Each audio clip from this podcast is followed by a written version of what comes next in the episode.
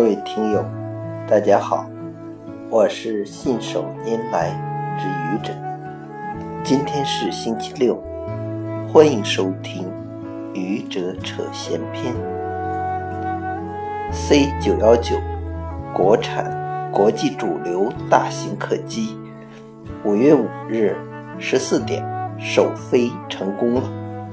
中国人无不欢庆中国航空工业上的。这一重大突破，在市场上，国产大飞机也取得了初步成功，已经获得了国内外多家公司的订单。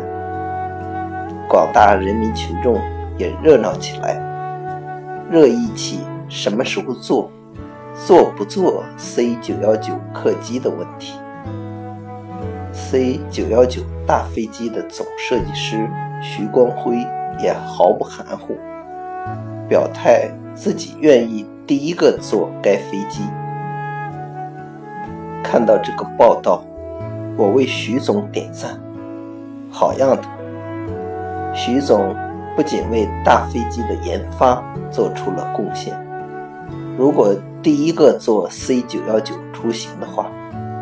将会给广大的中国和世界的乘客树立一个良好的形象，对于乘坐国产大飞机的信心建立有着不可估量的推动作用。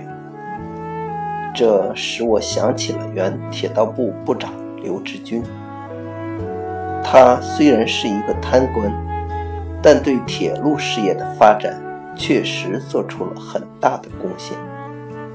他曾经在高铁试运行的时候身先士卒，坐在高铁的前面。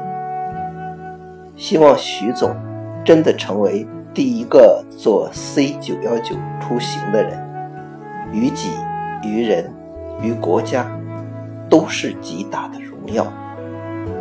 当然，如果中国民航局局长与徐总一起乘坐。第一次正式运营的 C 九幺九效果会更好。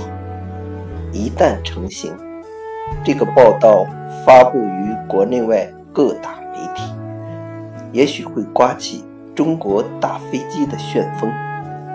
中国在大飞机发展上的后发优势，将迅速转化为市场上的竞争力，为中国大飞机。